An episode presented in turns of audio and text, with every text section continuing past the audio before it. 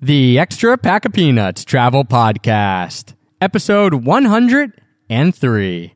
The Amazon rainforest contains more than 3,000 types of fruit, only 200 of which are consumed in the Western world. I'm sick of bananas. How do I get my hands on the other 2,800? One, two, three. I'll show you Paris in the morning.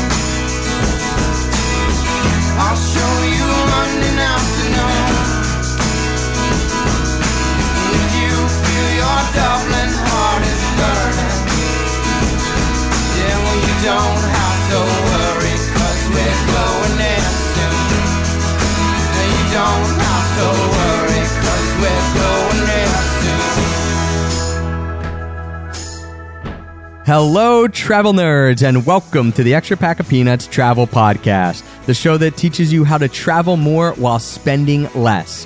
I'm your host, Travis Sherry, and today's episode is part two of my interview with New York Times bestselling author David Grann, who's the author of one of my favorite travel books of all time, The Lost City of Z, where he documents his travels into the Amazon rainforest to try to find out what happened to the famous explorer Percy Fawcett and as well as the lost city of Z and if it existed, this city that Percy Fawcett was looking for in the 1920s and no one has been able to find. So the lost city of Z is one of my favorite travel books of all time. David Grann is a fantastic writer. If you missed part one of this interview with David, he goes into depth about his writing and about his experience becoming a well-known author and a journalist and really kind of gives us a neat look behind the cover of what it takes to become a novelist and a, and a popular journalist and a famous journalist. Really cool stuff there. He also talks about some of the other stories he's written, including hunting for a giant squid, including writing about the Aryan Brotherhood, one of the notorious prison gangs, and all these other interesting stories that he's written about. So if you didn't check out part one of my interview with David, go check that out. You can get that at extrapackofpeanuts.com slash pods. Of course, you can find that on iTunes or Stitcher or however you listen to the podcast. Before we jump into the interview, I do want to ask you one special favor. We are making a run at the top 100 podcasts overall on iTunes. And to do that, we need your help. If you could, I'm asking everyone on Wednesday, November 5th, which was yesterday, and then today, Thursday, November 6th, if you're listening to this live, to subscribe to the Extra Pack of Peanuts podcast on iTunes. It's very important that people subscribe in a certain small window to really help us get that rating up and compete with the big boys like Freakonomics, NPR, and things like that. It would be an absolute dream if the Extra Pack of Peanuts podcast could be up with the big boys. So if you have a second, please subscribe to the Extra Pack of Peanuts podcast on iTunes. If you don't know how to subscribe on iTunes, you can go to extrapackofpeanuts.com slash iTunes, and there will be a tutorial up there to show you exactly what you have to do to subscribe to the Extra Pack of Peanuts podcast. So if you do that, thank you very much. And now let's dive right into part two with David Grann. So then you you decide to do it, and and you're going. You know, you're going to take the information that you have. You're going to have the map, and your wife signs off on it. I guess I, I would assume uh, maybe over uh, a few months of you breaking her down or something like that. Then you get there. Can we don't want to like ruin the story for anyone or anything like that, but I want you to kind of talk about being there and, and doing this incredible trip. And, and as you said, you didn't think about the dangers beforehand, but some of the things that you ran into and some of the issues you had and why you decided to continue on down this path. Cause there could have been many times where you thought, all right, this, this just isn't worth it. Like this is a great story, but I'm not the one to tell it. Yeah. As much as I take risks, I'm, I'm pretty cautious when I set out on these things. And so the initial thing I did was to try to find a, a good guide, you know, somebody who knew the area. Now, the area where I was going, which was in the Xingu area of the Amazon, many of the the tribes still exist in the region uh, where, where when Fawcett had gone through, you know, have their territory. They're almost like autonomous countries, and because they've been uh, under assault for so many years by loggers and and, and trappers and and people basically just trying to take their land, you can't just wander onto their territory. You, you, just, you just don't do that. You have to make contact, and you then have to meet with them and basically sit down for a meeting with the council and, and try to get entry into their territory. So I found a guy who was uh, skilled enough and able to do that and, and help me do that. So that was the first step. And we set off. And I'll say with a lot of these stories, you really don't know what you're going to find. And some stories, even more than others, you really you do all your work and then you kind of roll the dice. And on that story, I, I really had no idea. I mean, what am I going to find almost 100 years later? Am I going to find anything? Um, but there was some wonderful serendipity along the way. Um, I stopped at the Bakairi tribe, which I knew because I also had Fawcett's letters uh, back home, which he would give to Indian runners who would then carry them out of the jungle. And so I kind of knew descriptions of where he had gone. So I tried to go to each place where he had been. And I went to the Bakairi tribe and people, when I got there and I mentioned Fawcett, they said, well, you really have to speak to this one woman. And, and they took me to speak to her and she didn't know her age, but she was probably about 100 years old. And uh, she'd been a little girl when Fawcett came through and she remembered seeing him and um, and his and his companions. And this was a big deal because they were the first, you know, among the first white people they had ever seen. And so, uh, you know, she had some memories. And then, you know, sometimes it would be strange. I would be standing. I found the place where Fawcett. I was trying to find a place I knew where Fawcett had stayed on the frontier, and um, somebody led me there. And when they took me there, they said it was right here, and we started kind of the they put their machete in the ground and there was just kind of the ruins of a of a building and the jungle had overtaken this ranch house where Fawcett had stayed at. And it was also in that moment where I had some sense about how a city could possibly disappear in the jungle because, you know, this hadn't been that long ago and there was, you know, it had just been totally overtaken. And then we went deeper into the jungle and eventually we got to the Kalapalo tribe and, and the Kalapalos, which I knew Fawcett had stayed with, were really interesting and they had an oral history about Fawcett and his party. And uh, it was almost like an epic poem. They don't have written records, but they pass down these their stories and their legends and their history through oral traditions. And they're really quite beautiful, the way the poems, the rhythms of these stories. And they had one about Fawcett. Again, Fawcett being among the first, uh, he probably was the first white person they had ever seen. And, and his two children, his son and his son's best friend. And like anything, anybody, you know, you're skeptical as a reporter. You know, you don't just take stories and say, "Oh, they, oh, I saw Fawcett." You know, you people at the bar, oh, you know. So you you you have an instinct instinctive skepticism, and you try to fact check things. You have you know ways to fact check. And so what was interesting about that story is it described Fawcett playing a musical instrument. They in the story they don't refer to him as Fawcett; they refer to him as the chief, but of the of the party. And they said he played a little musical instrument. And I knew that Fawcett had sent a letter to his wife, and it had never been made public. This fact that he had brought with him a little recorder.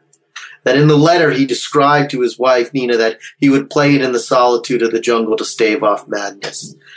And so the fact that they described in this oral history him playing this exact instrument kind of instrument to me solidified that this this was a this was an account I could place stock in. And in that oral history, they actually describe what happened to Fawcett and, and how he headed in a certain direction and they warned him not to go and how they could see his fire for several days. Then the fire suddenly went out and they went to inspect and they tried to beg him not to go in that direction because they said in that direction was the fierce Indians. And, and that oral history really, I thought, held enormous clues to the fate of Fawcett and his party. How is it possible that he was able to kind of make good with the tribes and different things like that. And how were you guys able to? I know you said you had an explorer with you and you had a guide with you, but when you would come into these areas, and you mentioned you don't just kind of show up and say, Hey, here we are. How were you able to break down the barriers between yourself, who they don't know, and uh, being a white person who's taken over a lot of their land, and them, and get them to tell you these stories? It wasn't always easy, and sometimes it didn't always happen, uh, you know, as as well as you like, and sometimes it did. And um, you know, I think you, one can be naive about processes. I mean, you know, I've been in situations where you just think, well, I'm a nice person, I'm not threatening, things are going to be okay, and you know what? They're not. I mean, I've been in situations where you know uh, I've been held at gunpoint by soldiers and, and, and in situations that just aren't safe and, and you end up in a new I think it's naive, you know, it's naive to think that everything always just you know, if you're nice, everything will work out. I think it was very important to go go about things the right way. Um, I brought gifts. Um, I was told to bring gifts, and I brought gifts.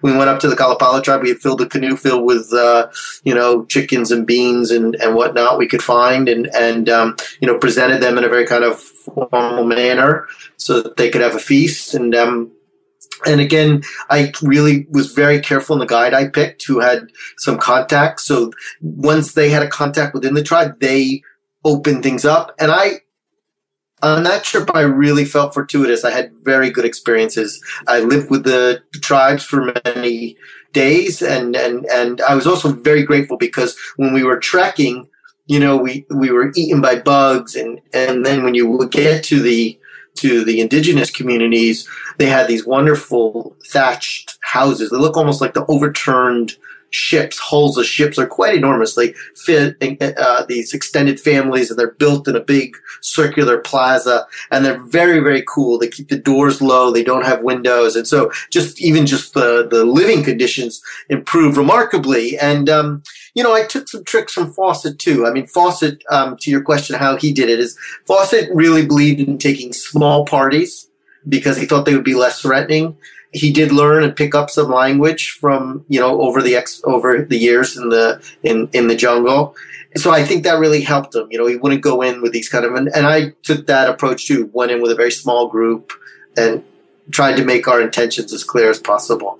You know fawcett when he would encounter tribes would often drop his weapon and march toward them without his weapon, just waving a flag, his handkerchief over his head, uh, knowing he would probably be killed even if he used his weapon. The numbers, you know, wouldn't have panned out for me the best part about the trip because I'm not a I'm not a trekker and the parts in the jungle humping through the jungle after a certain while to me I you know I know there are all these other people going to Amazon they're like they're like oh this little plant is different from that plant and oh my goodness look at this you know for me it was just like started just look like a green blur of green devouring murk and I was pretty you know I, and I, am more of a you know I was much more happy when I could just kind of be with people and uh, kicking back in a hammock. For me the best the most rewarding parts were when I actually stayed with the tribes and was able to uh, you know hear their stories and tell them and and this was a case I think once people really did know and understand who I was I wasn't a threat and I wasn't a logger and I you know and, and so at that point they were incredibly generous and, and incredibly open and and so the experiences were quite positive. Did word spread about you from tribe to tribe. So then as you went, did it did it get easier to to kind of make inroads with those tribes? Did they have contact with each other or was it always kind of they're meeting you for the first time no one knows you're there type thing i think I, I, suspect that's a good question i don't think i know the answer fully but based on history and knowing when other expeditions have gone through it even Fawcett, word spreads when there's a party in the Xingu area the tribes um, share enough territory that i think inevitably word would have spread but the process of entry to each tribe is a separate, distinct process. And so just because you had entered one tribe doesn't mean you'll have success entering the other. And in fact, at the very end of the expedition, it would have been a fool's mission, but after hearing that oral history, I was pretty sure in the more or less possible area where Fawcett would have been killed, which is what I concluded. He had been killed by this other tribe. I didn't have entry into that tribe, and my guide didn't have contact. And also, the chances of finding the bones after these many years would have, you know, in the middle of the jungle would have. So it would have been a fool's mission. But like that was an just a cha- opportunity where I just said, you know what, we're not going to take that step on that part of the trip. we, we took enough chances at various points. We had pushed ahead at various points. At one point, I got lost and separated from my guide when we pushed on to the Kuikuro tribe. And the reason I wanted to get to the Kuikuro tribe was because I had heard there was an anthropologist, uh, an archaeologist who had worked in that area for many years. He was a little bit like a Fawcett character. He just lived in the jungle for years at a time doing his research. And uh, you know, you hear these things. Say, "Well, you got to find him," and and so I wanted to find him, and and and and that was just kind of mind blowing because you know I went to see him, and again having that contact helped me be welcomed into the tribe. At one point, he said, "Look, I want to show you something." He said, "You know, Fawcett."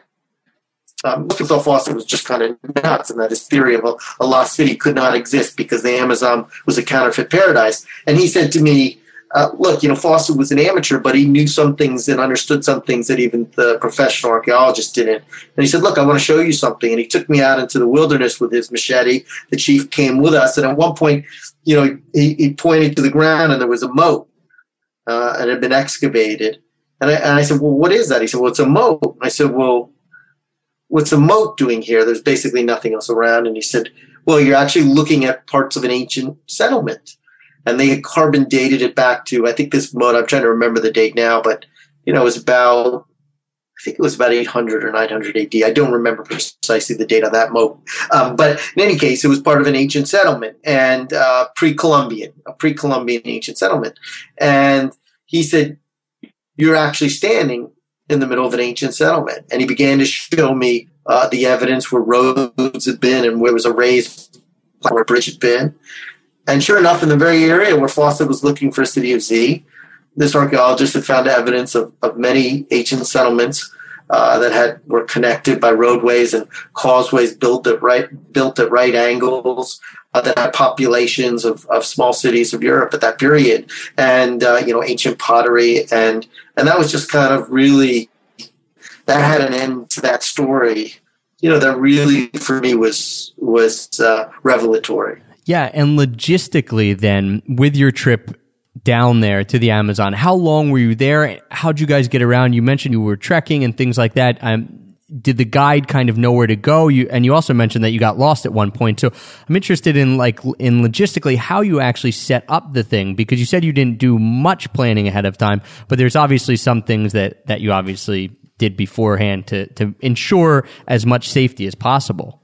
Yeah, well, one of the first things I did was I actually called the uh, leader of the expedition that had gone before me, who was kidnapped and held in the jungle for several days before they were eventually released. So the first thing I did was call them and say, you know, what happened? you know, what do you recommend so that doesn't happen? And they gave me advice. And in fact, they were the ones who pointed me I believe they were the ones who pointed me to this guide, if I'm not mistaken. I am trying to remember how I found this guide, but they gave me various suggestions just in terms of going in uh, low key, where to go. I had Fawcett's maps, so I took information from them, um, and then I got to this guy who helped early on try to get word that you know, a party would be coming in into the Xingu to try to make contact. You know, together he and I tried to map out the logistics, and it was it was complicated because you know where exactly we were going to go, and we were crossing different tribal areas. The where we wanted to go though was basically I just wanted to follow Fawcett's trail. I mapped his exact trail where everywhere he went from, you know, before he got into the jungle, on his way into the jungle, entry point into the jungle, and then as far as I knew, he had gone into the jungle where there was evidence. And so the goal was just to follow that trip. And then it was just figuring out, okay, which tribal territories do we enter? Which tribes do we need to make contact with? Taking advice from the party which had been kidnapped, relying on my guide, um, and it was really just the two of us, uh, me and my guide. You know, what was fascinating is I had Fawcett's letters and dispatches describing his trip. And so there were parts of the trip, for example, where Fawcett had described, you know, just this backbreaking journey that took them, you know, it was just 10 days, two weeks, but it was just backbreaking. And, and, and, uh, one of the members of Fawcett's expedition was already getting sick and was worn down, hacking through the jungle. And we followed that route and um, we went by car. And there was nothing there because the whole forest had been cut down. And all you could see, if it, it looked like Nebraska or something. I mean, there was there were soybean farms, uh, soybean, and just complete deforestation, just to a shocking degree. I mean, you could look out and see the horizon, and it was just there was nothing there. And we made that trip in one day.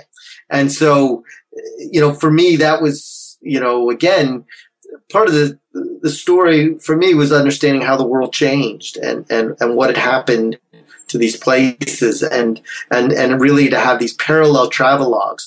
You know fawcett's travelogue in the 1920s and my travelogue in 2005 and to basically show not by any heavy-handed technique but just show by describing what I saw knowing what he described he saw so that people could just see how the world had changed and how the jungle had changed. You know, I was just like, wow, But north, at a certain point, the jungle really did then begin to take hold. And interesting enough, it's the tribal areas where the jungle remains. Every if you look now at satellite photos of these areas, it's basically there's deforestation all around, and the areas that remain these almost semi-autonomous tribal areas are where the forest remains uh, in the Xingu. And as we got into that area, then the jungle resumed, and then uh, we did trekking. I mean, I, I was gone for two months, and about two weeks was getting into the jungle, um, you know, going to Rio and going then to Cuiabá.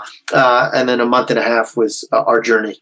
So, how does an experience like this then change you? I mean, you're obviously one of the few people who's gotten to see something like this. And you mentioned that the deforestation wasn't something that you considered even before you went and was kind of a just a periphery thing that you end up seeing amidst this whole story. But how do you come back personally after seeing a, a part of the world that not many people will see and having experiences that not many people will have, and then try to put that into a into a book that that people can resonate with who will never go and take those adventures that you did?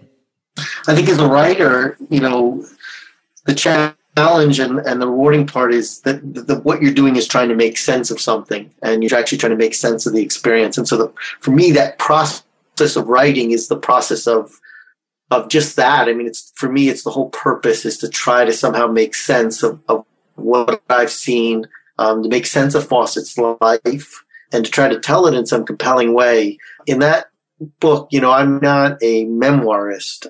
I don't mind my own life for stories. I really am a reporter who is interested in external, you know, other people uh, around me. But in that case, you know, I am a stand-in in many ways on my trip for the reader, and that's how I want to try to portray that, so that the reader can experience things the way they're unfolding.